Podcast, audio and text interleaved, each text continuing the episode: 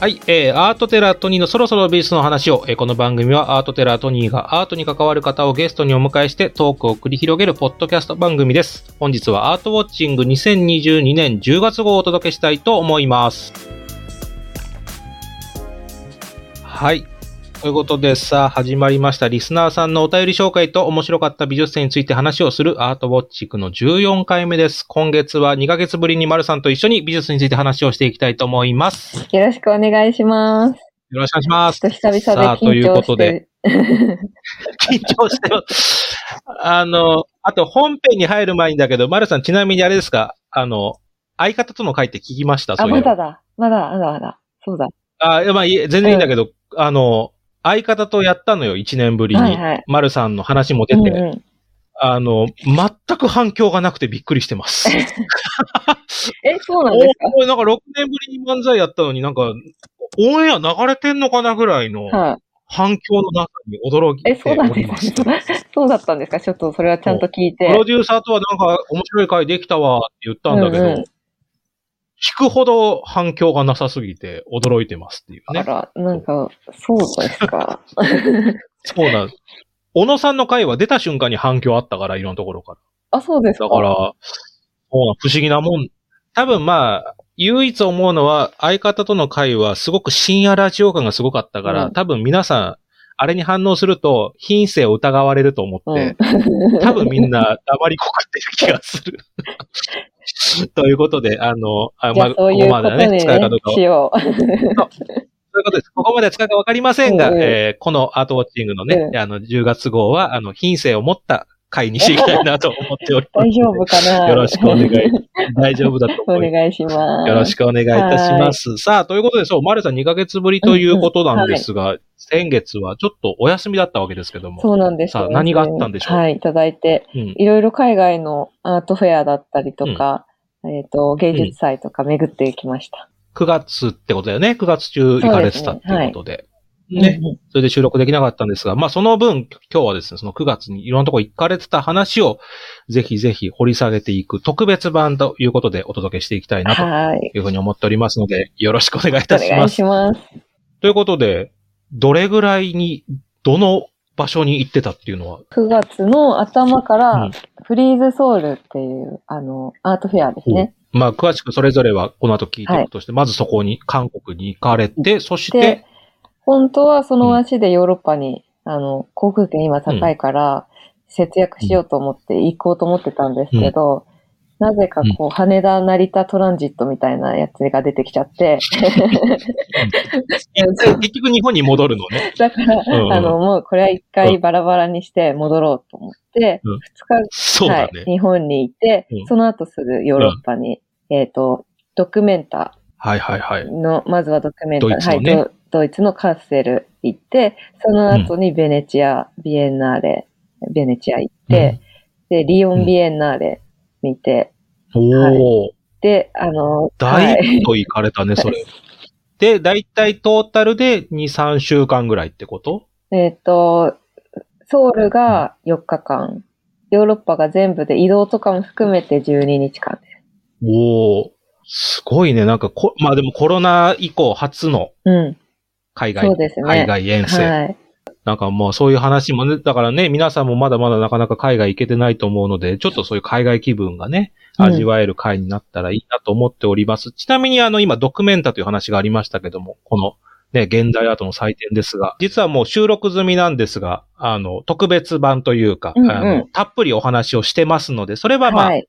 次回以降ということで、今回はそのドキュメンタ以外のお話を聞いていきたいというふうに思っております。はい。ということで、では、先ほどさらっと出てきましたが、フリーズソウルってこれは一体、イベント名？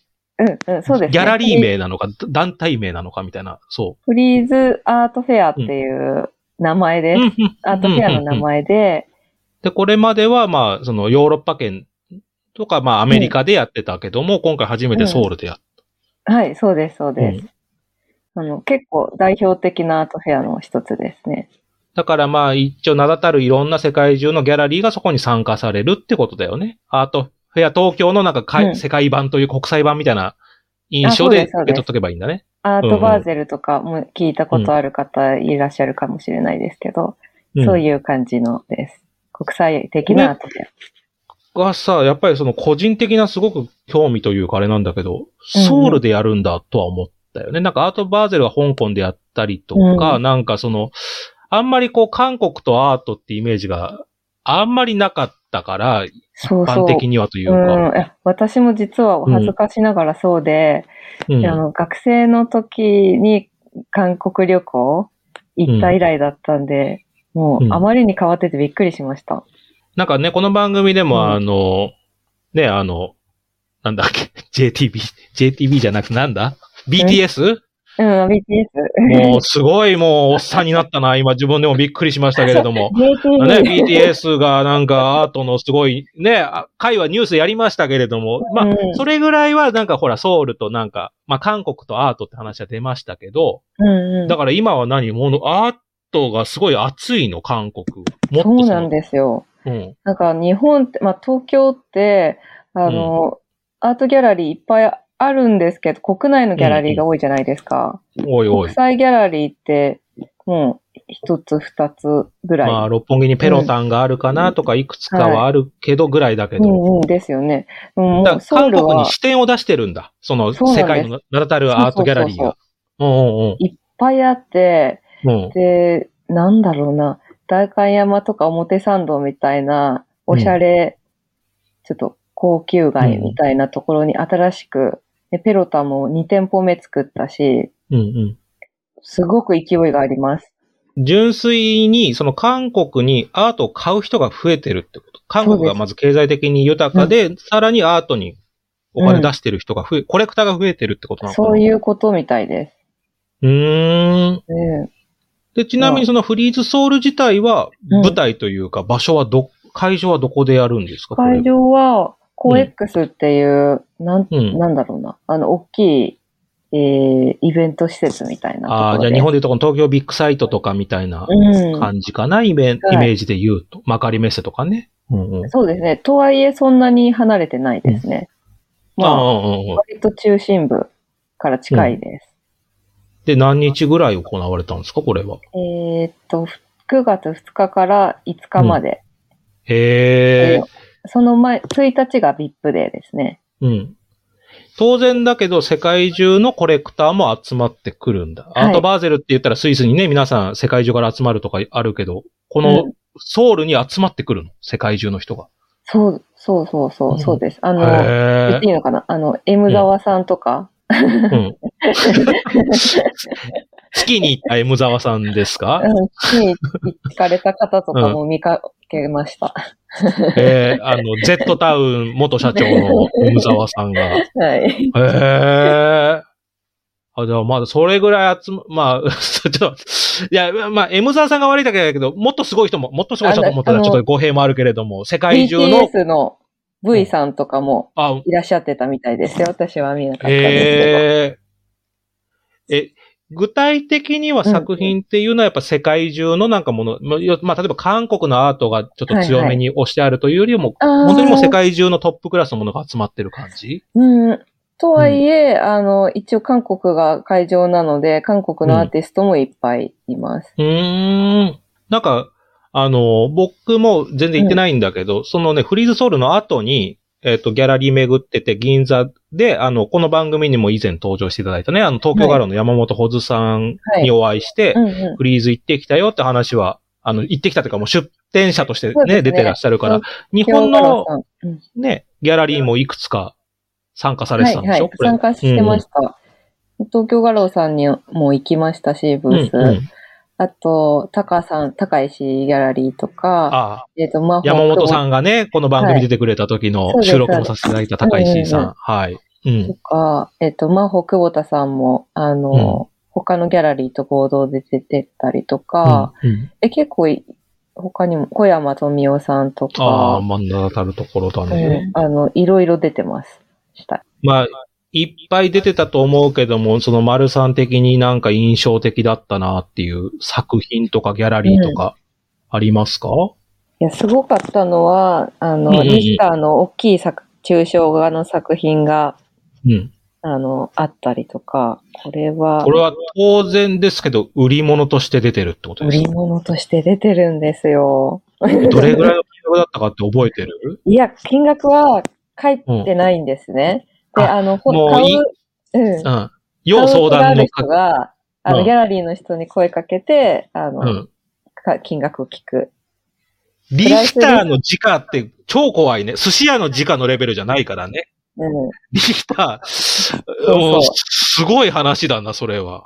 これは1984年の抽象画の作品で、えっ、と、2メートルかける179とかの結構大きいやつでしたい。や、だから一番油乗ってる時だろうから、うんもうちょっとこれは何十億のレベルいや、全然の話だ。何十億でしょうね。ポーラードの落札したのが、うん。えっ、と、あれ30億ぐらいでしたよね。20、うん、約28億、30億ぐらいだうんね。で、これより小さいサイズ、ん？そんな2メートルとかないですよね。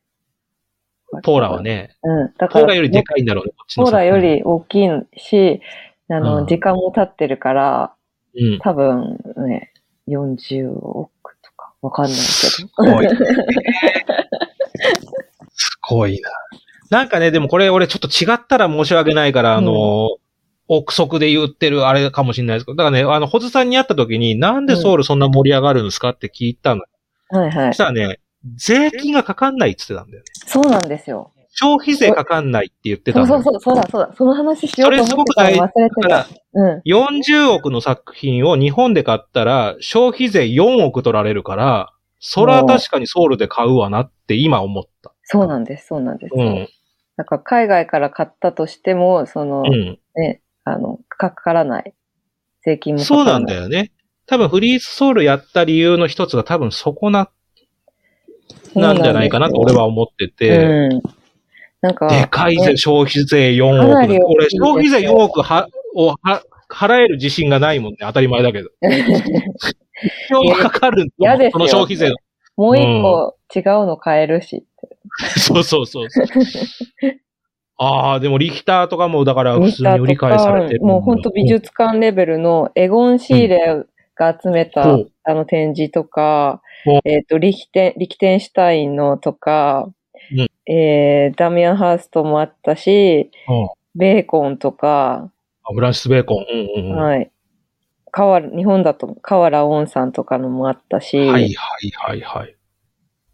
草間もあったし、うん。すごい、急に。草間さんだけ呼び捨てになったけど、まあ草間弥生さん、まあ世界の草間だからね。世界の草間だから、大谷みたいな感じで言った感じだから。うんそんな感じでちょっと言っちゃいました。はい。そうです。え、これはちなみに一般の人も参加できるとか、一般の人も参加できます。最初のう、んえっと、1日がその招待デーうんで、うんうんん2日もかな？あ、そうそう。うん2日か3日からは一般も入れます。その作品で、まあ印象的なものもあったと思うけど、なんか他になんかすごく印象に残ってるエピソードがありますか、あのー結構周辺のギャラリーとか美術館もやっぱりアートフェアの時に合わせて展覧会気合い入れたのやってまして、ああ、そっか。うんうんうんそっ。ちもけかなり面白かったです。いろいろ回れるだけ回ってきたんですけど、リクリット・テラバーニャの展示とかすごい面白かった。うん。何者ですか？リクリート、テラバーニャ。タイのあのアーティストで、現代アーティストで、割とコンセプチュアルな、あの作品が多いんですけど、うん。なんか結構いろんなインスタレーションでタイ料理を鑑賞者に振る舞うってことをやったりとか、なんでそんな大盤振る舞いの、そんないるんですか？行けば食えるさそんな作家さんがいるの。すごいね。でもでもすごい有名な方で、世界のいろんな美術館に作品も所蔵されてるし、うんうん、えっ、と、UT にもなったから見てる人いるかも。えー、言葉で書かれたやつ。すごいいい作家さん。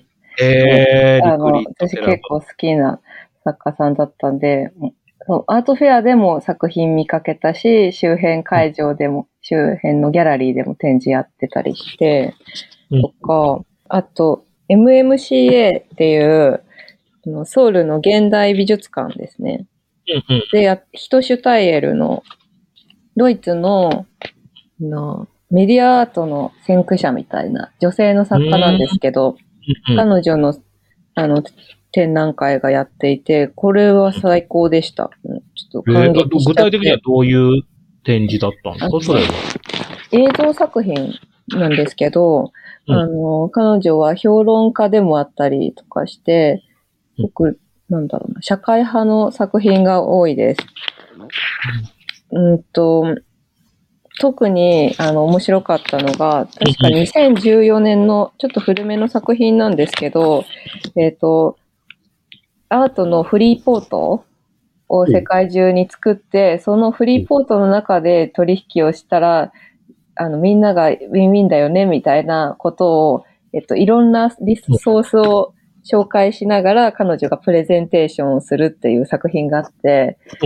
あの、それは、まさにね、さっきも言ってたけど、税金高いよね問題とかが、あの解消されて、アートのうんうん。売買が活性化するだろうし、本当にそれはどういう形で映像作品としてみインスタレーションみたいな感じで見せてるもんなんですか、それは。映像作品で、ああの、あ。モニターが2つあって、うんうん。えっと、ん？あ、1つかな ?1 つだったかも。でも、あの、うん。画面が半分に分かれてて、画面になってて、はい。うん。左側に、その、資料。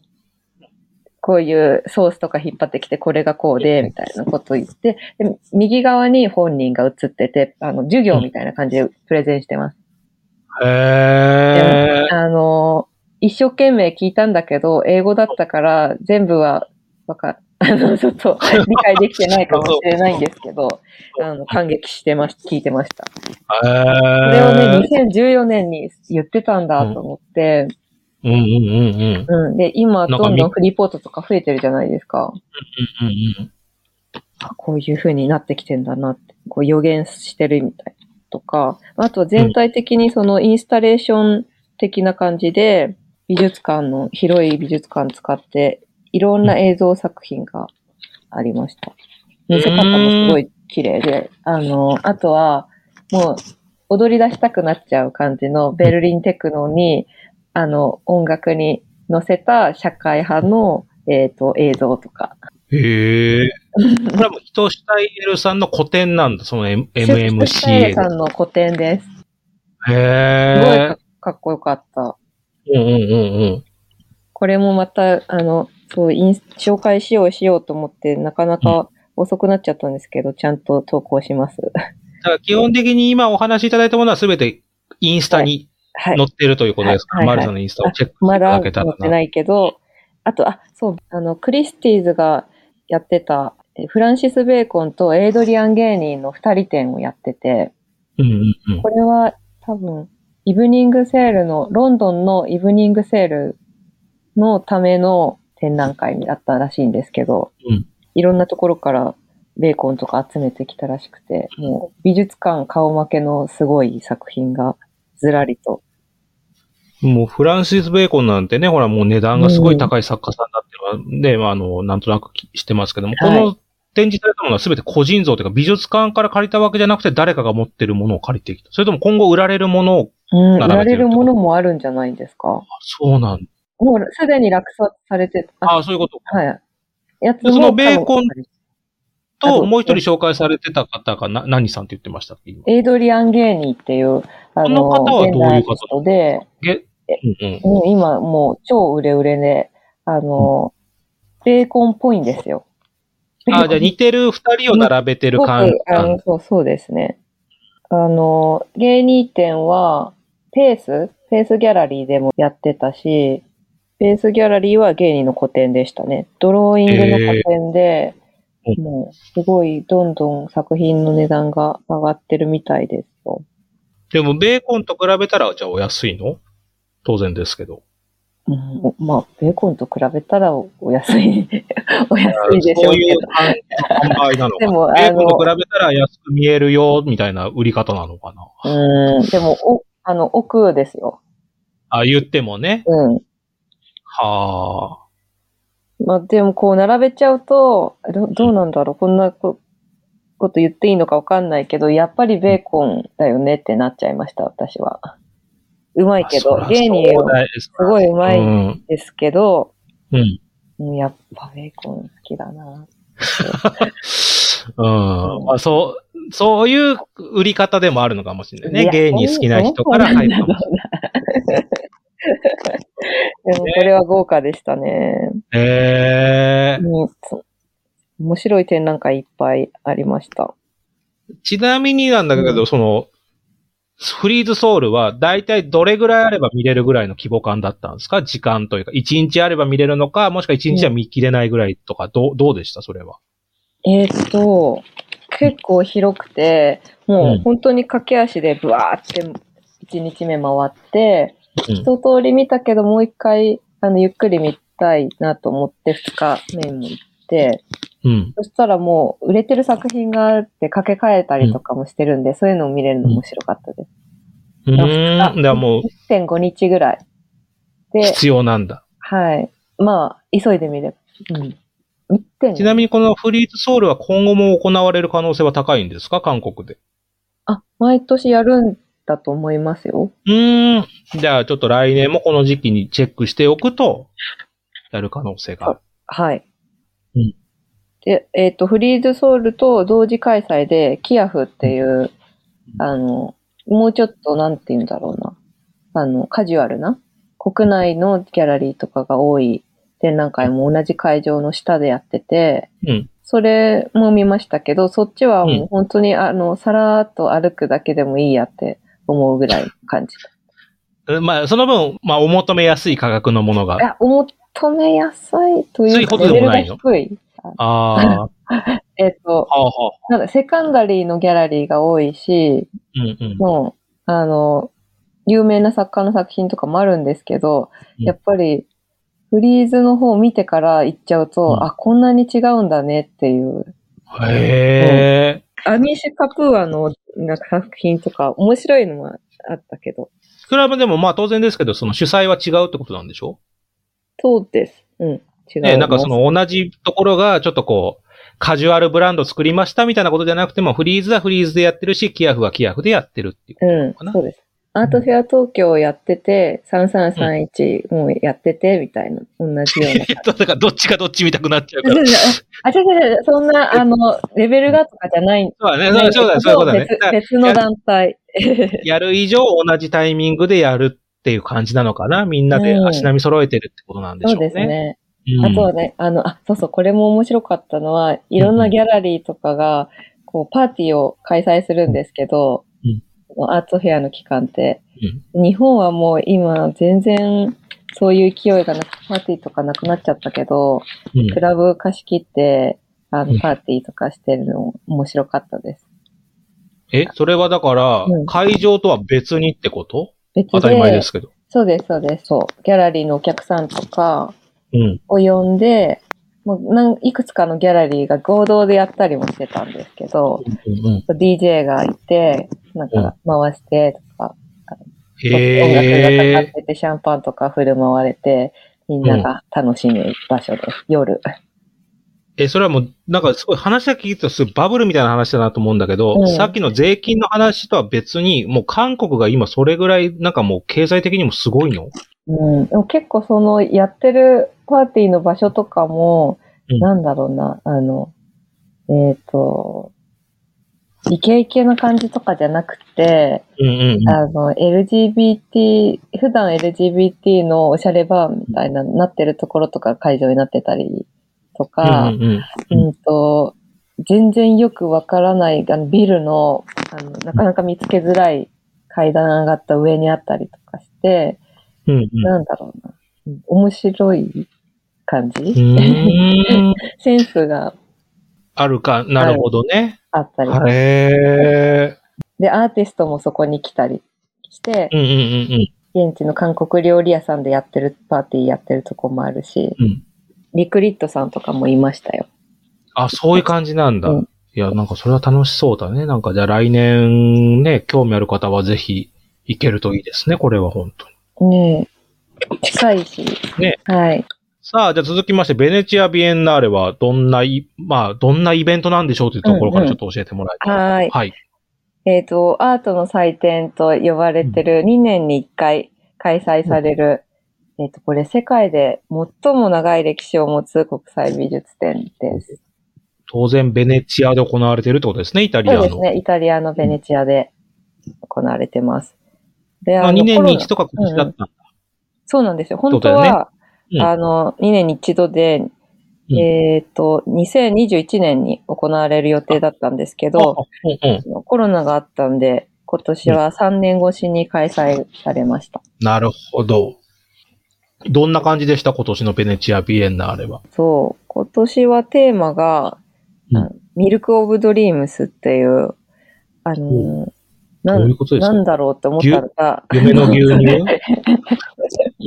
どういうテーマだ？む中で、ずそうな。シュルレアリスムの女性の画家、画家？で小説家の人、レオノーラ・キャリントンさんの、うん。えっ、と、作品に由来したテーマらしいです。へー。で、あの、うんキュレーターも女性で、うん今回、えっ、とね、90%以上のが、うんあのアーティストが女性。え、そんなに？だからこれなんかすごい賛否両論あるんですけど、うんこ。っちのジェンダー問題をこう、優先しすぎて質が落ちてるとか言う人もいるし、でうもんそんなこともないと思うけど、だあの、つまりそれだけこれまで国際的な美術展の場に女性のアーティストとかがどれだけ出れなかったかっていう、そういうチャンスがなかったかっていうのが。露呈したなと思いました。これでもさ、ベネチア・ビエンナーレってさ、うんあの、ほら、各国代表がいるわけじゃない基本的に。はいはいで、各国代表を選ぶのはその各国の人だから、はい。だから各国が女性を選んだってことだよね。なんかこう一人、まあ一人に限らないかもしれないけど、ベネチア・ビエンナーレ事務局みたいなのがいて、その人たちが選んだ結果、女性が8割、9割になったっていうわけじゃなくて、各国代表が選んだものも女性が多かったっていうこと？これは。うーんと、そのうん各国の何、あの日本館とかイタリア館とかがある、うんえっ、と、部門と、えーもう一つは、その企画展の、うんうんあのうん。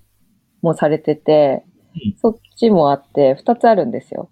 だから、キュレーターの人が選んでる方もあるそあって、ちが8割、9割ってこと？全体的に見全体です。全体、全体で90%以上。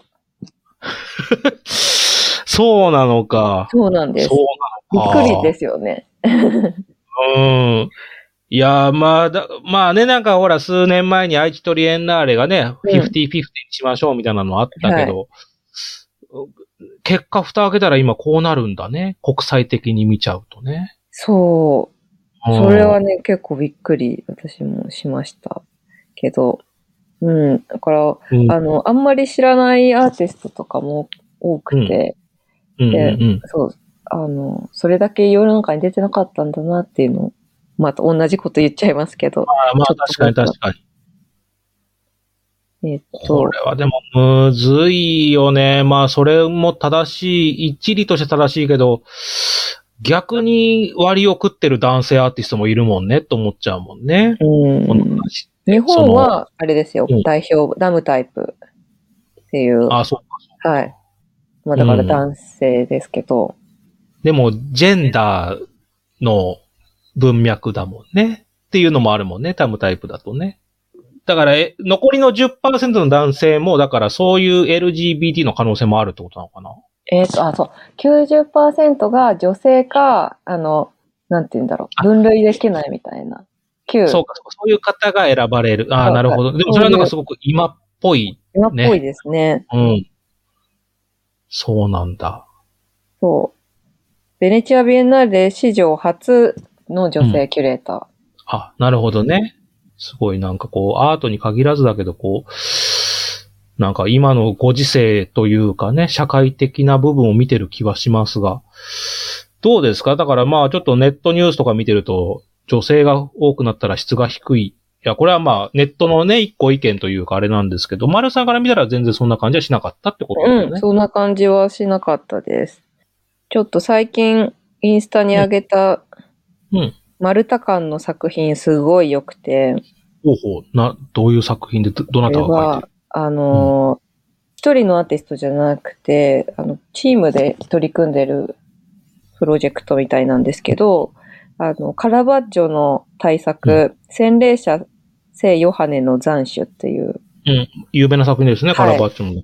はい。1608年に描かれた作品が、マルタ島のあの教会に今あるんですけど、それをテーマにした作品で、うんうんその作品に出てきてる登場人物一人一人を、あの、四角い水の、なんか池みたいのが下にあって、7つ。うんで、えっ、と、そこに向かって上から溶けた、あの、鉄？あて溶けた金属？が降ってくる。あー今、丸さんのインスタ見てますけど、うん。なんか見てる、勝手に見てる限りだとなんかこの合成のようなというかね、そう。CG 見てるみたいな感じがしましたけど、これは鉄せられた熱が下に落ちてるんだ。ビームのように見えてるんですよ、今。ピョン、ポチョン、ああポチョンってなってて。で、これ、あの、写真で、まあ動画も撮りましたけど、写真撮ってるから、あの、奇跡がね、こう、落ちてくる火の筆跡スタが、ー・ウォーズみたいな映像が今見えてますって感じですね。そうなんです。うんこれが、あの、オペラっぽい感じになってるんですよ。らしくて。あのそれぞれのなんかセリフとかが、この鉄のやつで、ポポチョポチョポチョとか、なってる。音も鳴ってるの？この音は空間に。その水の、水に入る時のポチョンっていう音です。ポチョンとするし、ジュッともなったりする。ポチョンジュて水に入れたら、だって鉄はさ、うんあの、冷えるから鉄に戻るってこと？その液体状の水。そう、そうです。だからジュって言って、なんかこの黒、黒くっていうか、あの、また見えなくなってますけど、暗い部屋なんで。で今その丸さんのその写真、あ連続写真見てると結構な頻度で落ちてるじゃない、ってことは結構鉄はどんどんか、なんかここに、この水の箱の中にどんどん鉄が溜まってって、鉄だらけになりそうな気がするけどいや、。それはども気になったんですよ。どうやってんの、どういう仕組みなんだろうなって。そうでしょ？すごい不思議な作品よね。だって、うん。すぐ満帆になりそうよね、これね。どういう装置なんだろうとも思ったけど、めちゃくちゃかっこよかったです。これ。へえ。これがカラバッチョの、まあその作品をモチーフにしてるんだ。うん。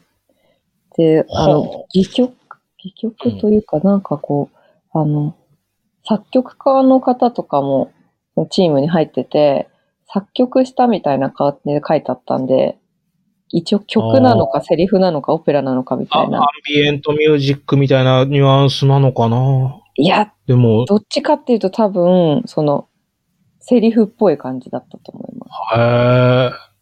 セリフな、歌とかうんうんうん演奏みたいな。えーこれはもうずーっとループで流れてるというか、ループでこの現象が起きてるんだ。うんあの、間とかがあって、またうん、そのポチョポチョ、こっちがこ落ちてきたけど、今度こっちだとか、掛け合いみたいなイメージなのかなと思って見てました。はあ。うん絶対ダメだけど、ここに手を置いたらもう大変なことになる。あ、なんかね、あの、網が、柵が張られてて、そこから中に入れないようにようにそりゃそうだよね。ついつい言っちゃいそうだもんね。本当かな？みたく思うけどね、すごい大変よね。危ないね、これは。はあ。これかっこよかったのと、周辺会場なんですけど、うんうん。ドゥカーレ宮殿という、うんうん。宮殿があって、そこの中で、あの、キーファー店がやってまして、アンゼルム・キーファー？アンゼルム・キーファー、うんうん。ドイツの、あのね、ちょっと暗めな作家さんですけど超巨大な作品なんで、それが宮殿の壁に、うん、あの、展どう示されていうものがこれもインかスタで絵平面ですか、はいか？絵画なんですけど、あの、キーファーって半立体絵画みたいなうんうんうん作ってる方でうん、そうそういうスタイルです。うん。うーん。これはね、圧巻でしたね。ええこの周辺会場っていうことは、そのメイン会場と周辺会場ってどれぐらい、まあ規模感で言ったらどれぐらいと考えたらいいんですか？うんと、ギャルディーニ会場とアルセナーレ会場っていう2会場がメインであって、それは、えっ、と、一つ一日では回りきれないぐらい。でもめちゃくちゃ急いで一日って感じ。うん結局何日ぐらい見られたんですか、丸さんは？あ予定では、アルセナーレ1日、ジャルディーニ1日、周辺会場で1日って思ってたんですけど、うん足りなかった。ちょっと、うん、うん、うん。何日あったらよかったなって感じですか、もう結果と1して。日、もう1日。4日あればなんとか巡れるかな。ああ。結構ありますね、そう考えると、やっぱり。そうなんですよ。デュカーレ宮殿も走、走りました。あそんなになんだ。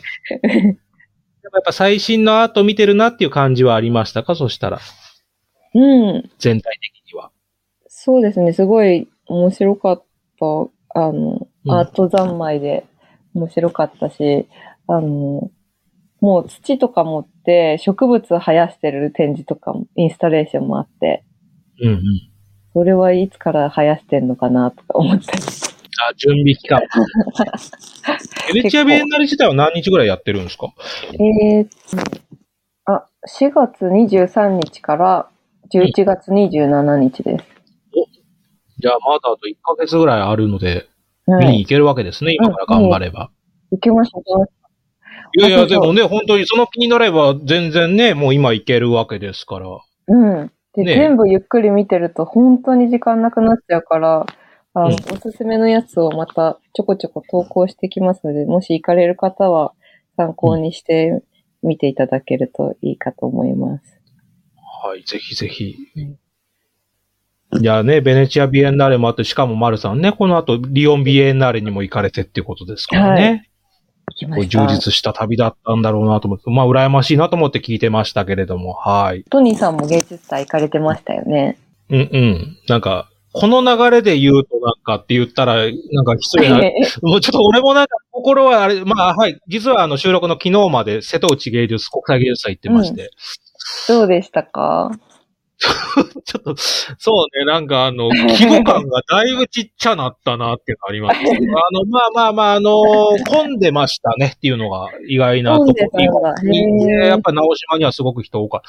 やっぱりね、あの、かぼちゃが戻ったからでしょうねっていう、あ個人的には思ってます。はい。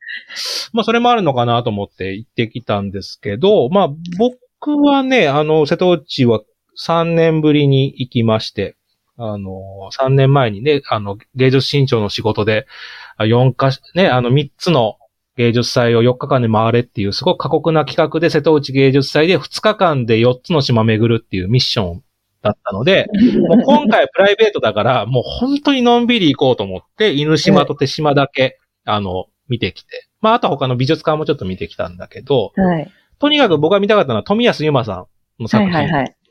あの、この番組にも出ていただいて、うんその時に新作作るっていう、ね、おっしゃってたんで、うんうん。まあ、どうしてもそれが見たかったので、もうメインは本当それですね。で、富安さんの作品は素晴らしかったですよ。はい本当にあの時にも、なんかね、お話の時に、はい。富安さんの作品ってポルターガイスト、うんまあ、イギリス留学されてたから、ポルターガイストの話をされてて、あの、なんか西洋風の建物の中でのインスタレーションが多いなって話をして、和室的なのないんですかって多分うんうん。話したんですよ。出ましたね。で、今回そういうのやりますよって言ってたんで、行ってきたら、まあ、手島の中で3カ所ぐらいこう、まあ、エリアが分かれてるとしたら、ちょっと離れたエリアにあって、うん結構行くの大変で、まあ、自転車じゃないといけないようなね、とこだったんだけど、あの、本当にもう廃墟を舞台にしてる作品で、うん。もう日本、もう日本家屋の廃墟ですね。で、うんうんこれね、あの、本、タイトルが影たちの見る夢、Reminds of Shadowing っていう作品で、うんえーっとですね、小泉八雲の和解っていう作品に着想を得た作品なんですが、はい。あの、もうね、言うとネタバレになるので、もう言わないようにしようと思ってるんだけど、あの、だからこう、ぜひ皆さんに経験していただきたいなと思ってて、とにかくね、あの、今までの中で一番怖かったですよっていうあそうですか。ことを伝える。あのね、あだからこうネタバレになっちゃうから、こうどう言っていいのかなって思って、まあ自分もね、あのブログでも紹介しようと思って言葉を選ぼうかなと思ったんだけど、えーっと、これまでの作品が西洋風だったので、ポルターガイスト現象的なという、つまりね、なんかね、音が鳴るとか、光が明滅するとかみたいな、なんか物理的になんか人の気配感じさせる、人、人というか人を超えたものというかね、何かわかんない存在を想起させる作品が多い印象だったなっていう自分なりに、ね解釈で言うと、今回はもうちょっとジャパニーズホラー的な感じで、五感とは違うとこで感じさせるものが多かったなっていう気がしました。なんか、え？音が鳴るとか、何かこう、現象が起こるんではないうんんですよ。うん雰囲気、本当この古民家に何かいるなっていう感じを作るのが非常にうまかったですねっていう。気配。気配をうん感じさせ方がこれまでとは違うなっていう印象をすごく受けたので。で、もう本当ネタバレだから言わ、言えないけど、最後の最後に全ての仕掛けが明らかになる瞬間があって、えー、めちゃくちそこは写真撮影。なんですけど、なんかね、あの、最後にそういうことかっていうのが、ちゃんと腑に落ちるんですよね。だから、なんか回遊型作品だなと思いましたね。うんなんかこう、どこにいても現象が起こるんだけど、もう今回順番にこう進んでって、本当ちょっとお化け屋敷的っていうとすごく、まあなんか、バカっぽくなっちゃうとか語弊があるんだけど、ルートを通ってって、最後に気がつく仕掛け。で、気がついた瞬間にゾワゾワっとなるなっていうのがあって、あのーまあ、ね、その、スタッフさんとかにも聞いてたんだけど、うんまあ俺はほら、富安さんが分かってるからさ、あの、はいね、こういうものだと覚悟していくじゃない？はい。あの、結構皆さんね、本当に怖がって帰ってるっていう。だから多分、瀬戸内国際芸術祭って多分、かぼちゃがあってとかさ、すごく楽しい雰囲気で行かれる人にとっては、こんなはずじゃなかった感がある作品だと。なんか、知らないで行くと、なんかもうすごい楽しい気持ちでみんな来て、なんか古民家の廃墟でなんか作品なんだと思ってくると、あの、すごいスーッとした空気で帰っていくと思うから、あの、うん覚悟していった方がいいというか、あ覚悟と言うとちょっと語弊があるけど、あの、富安さんのね、あの、まあなんかこれ、宣伝見たこと嫌ですけども、あの、富安さんの回を聞いた上で、こういうことをしたい人なんだって分かった上で聞くと、めちゃくちゃ楽しい作品というか、いや、もうよく作ったなと思うし、この作品をやるためには多分あの古民家じゃないとダメだなと思ったから、あの廃墟じゃないとダメだなと思ったから、うん。よくあったな、あんないい感じの廃墟がって思いました。よく見つけたな、あんなものをっていうぐらい。えー。それがね、あの、もう本当に、僕はだからいろいろと見てきたけど、4日間いろんなとこ回って見てきたけど、やっぱ富谷さんの作品がやっぱり、僕は群を抜いてよかったですねっていう。あの、うん栗林さんの作品とかも出てたんですよね。で、西側4島に、まあ、うん多分3年前に作った作品が出てると思うんですけど、今回はね、そう、まあ、新作もかなり多くて、うん。なんせね、あの、一応調べましたけど、会場が結局、まあ、三、まあ、三回期、春夏秋の会期で、12の島と2つの港が計14会場あって、えー、184組のアーティストが参加して作品数が214点ですから、あの、うん当然しかも移動は船だからね、その島と島の会場は。到底多分全クリは無理だと思いますっていう。うん。だから、もう本当にね、もう絞っていくしかないうん。ないんだけど、なんかね、なんか改めて思ったのは、瀬戸芸ってやっぱ不便なんですよ。その、移動を考えたりしてね、どことどこをどう結んでってもうフェリーの便が決まってるから、はい。でもなんかね、改めて思ったけど、この、計画してる時が楽しいねって思ったかも。瀬戸芸って。うんうんなんか、そこから始まってるんだなっていうのを、なんか、俺、俺結構仕事柄どっちかというともう、内覧会があるからその日に美術館行こうとか、そのスケジュールってどっちかというと、まあ、あんまり立てない方なんだけど、瀬戸芸ってちゃんとスケジュール立てていかないと、本当にね、その島に取り残されちゃう可能性もあるから、ね、あの、調べて、まあ、レンタサイクルどこで借りてとかもやんなきゃいけないんだけど、なんかね、その計画が楽しいイベントなんだなっていうのをなんかね、今回改めて実感した気がしました。だからすごく楽しいからこそ富安さんの作品で、なんかね、皆さんが怖がっ、なんか子供は泣いてたっていう話も聞きましたし。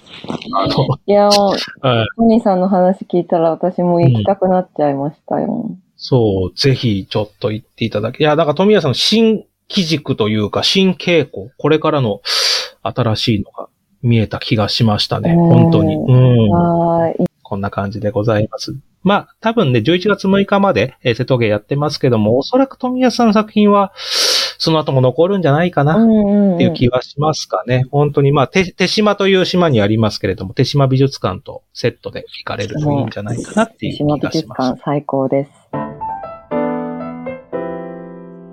はい。さあ、ということで、今月はですね、あえーアートニュース、それから美術展紹介の代わりに、えー番組初の公開収録が、えー行われるということで、こちらについてちょっと今日はお話ししていきたいなというふうに思っております。えー番組公式ツイッターをフォローの方はご存知だと思いますが、年末の公開収録についてアンケートを取ったところ、80名程度が参加表明してくれました。ということでごわーい。ざいます。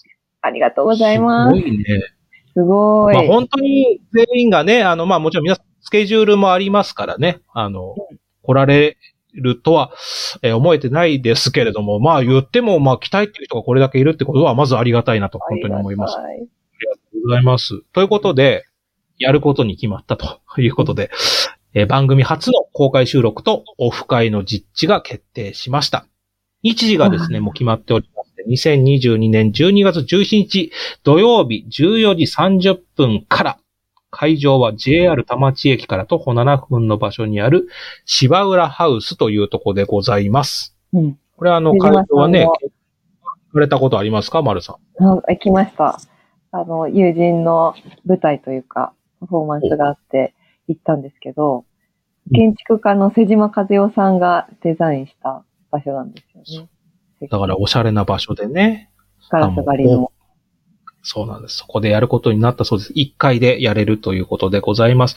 会場のキャパがですね、50名ということになってますので、まあね、80名の方が、本当にもし来られるとなった時には、ちょっとね、全員参加できないのは申し訳ないなということですが、えーもうチケットはですね、販売されていますので、興味ある方はぜひぜひチケットがなくなる前に手に入れていただきたいなと思っております。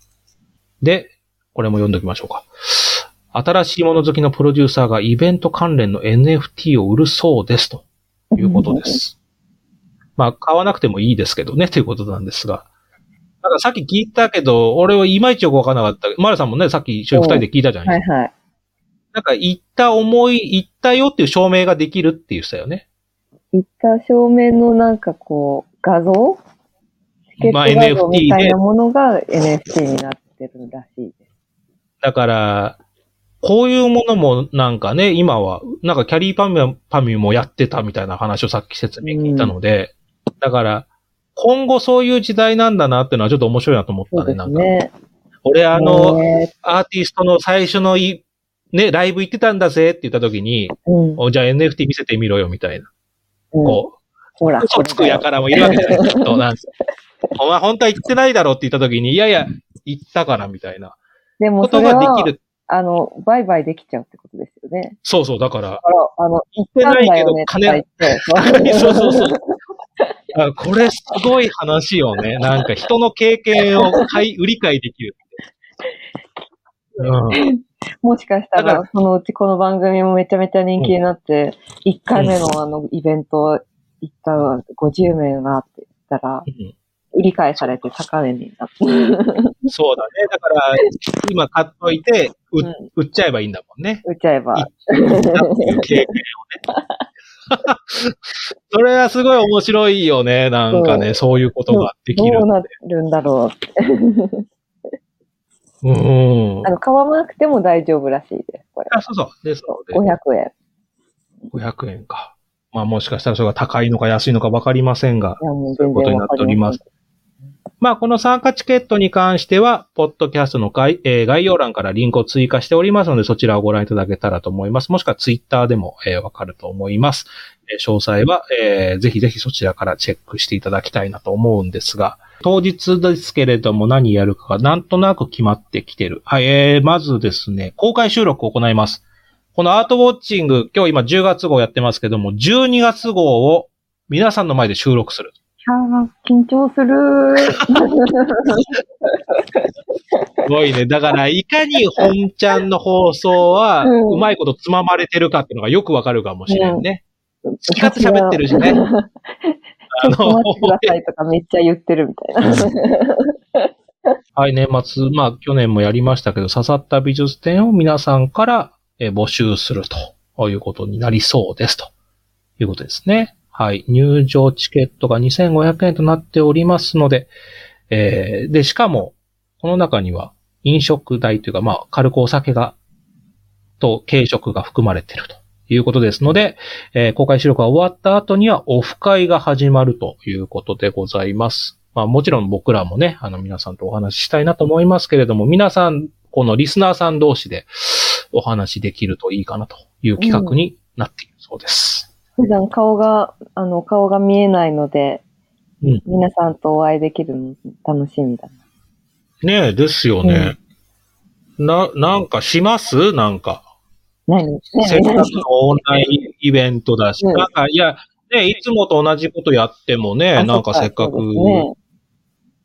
なんか、じゃあ、えっ、と、まあ、リスナーさんがそれを喜ぶかわかりませんけど、うん。まあ、やっぱ、ね、一年振り返る回なので、うん。うーん、なんか、じゃあ、まあ、探しますけど、図録、ああ、なんか抽選会で一個、いなんか一名に僕はプレゼントしましょうか。なんか。おクリスあの、マスプレ僕が刺さ。った、うん、なんか年末っぽいし。そうしようかな。あの、まあ、皆さんがお荷物にならなければですけども、じゃあ、欲しいって方がいらっしゃったら、そういう企画をちょっとやってみたいなと思います。なんか、丸さんは？丸さんなんかどうですか？なんかやってみたいこととか、こうこれやろうかなとか。うーん。そう、あの、反応がね、あんまりよくわからないので、もっとこういう話してほしいとか、これ面白かったよとか、そういう生の声が聞けるのが楽しみかなと。ああ、皆さんからね、ご意見を頂戴するうんうんうん頂戴して次に生かしていきたい。うんうん。あ、それもぜひぜひ。だから、あのね、当然この12月17日来られないっていう方もね、当然いらっしゃる。もう年末だからね、うんうんうんお忙しいと思うんで、ね。まあ、それはあの来られない方でも、あの、まあ、何かしらの方法を使いますので、ツイッターなのかね、こう番組のその、連絡先はわかりませんけれども、ちょっとそれはぜひぜひ、あの、そういう形でね、参加していただくのもありがたいなと思いますので、刺さった美術館、えー刺さった美術展だけじゃなくて、こう、皆さんからの基本温かいご意見をいただきたいなと。あんまね、ダメ出しされても僕らシュンとしちゃうだけなんで、よっぽどのことがあればね、なんか言っていただければと思いますけども、ねあの、応援メッセージ的なものとかね、あの、好きだった回とかね、ここの話が良かったよとかね。うんうん。あの、僕もマルさんも多分褒められて伸びるタイプなので、あ、そうです、そうです。はい。で、一年を通して褒め、褒め対象みたいなのやりたいですね。うん。なんか、新プレイ、好プレイみたいな感じだ。年末版。だから、うんあそこも、あそこちょっと面白かったよでもいいし、うんなんか、あそこの例えが良かったとか、あそこのシーン良かったみたいな、そろそろ美術の話を、新プレイ、好プレイ賞じゃないですけど、皆さんからの、あの、リクエストあってもいいですね。うん。えー一個も来なかったらどうしよう。そうだよ。それは、ちょっとそれだけは、ちょっとぜひ皆さんよろしくお願い皆さんお願いします。よろしくお願いいたします。まあ、あの、また詳細に関しては多分ですね、来、来月のだって回もあるからね。うんうんうん。はい、あの、またさらに何か決まると思いますんで、それはぜひ、はいえー、アートウォッチングの11月号でも、また、えー最新情報をお届けできたらだというふうに思っております。残り2ヶ月、めちゃくちゃ早い。早いですね。あっという間。いやーね、しかも12月にはまたね、あの、皆さん集まっての年末恒例企画もそろそろ準備しなきゃいけないしね、僕らもね。そうですね。えー何良かったかなとかとか、振り返る時期なんだと思って。そうそう。早いですが、早い。えーぜひぜひそれも含めて、はい。はい。えー年初のくどいようですけども、えー公開イベント、公開収録イベントに向けて、はい。えープロデューサーともども動いていきたいと思いますので、よろしくお願いいたしおます。願いします。皆さんぜひ来てください。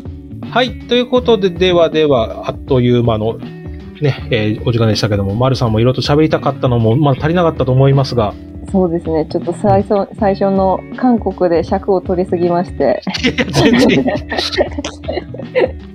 あの、だからね、まだまだ伝えたかった作品とかえーこのね、ものも良かったっていうのはもう多分インスタで随時上げていっていただけると思いますので、皆さんぜひぜひ丸さんのインスタをチェックしていただけたらと。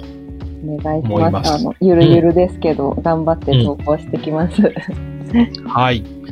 ということで、では本日の配信はここまでとしたいと思います。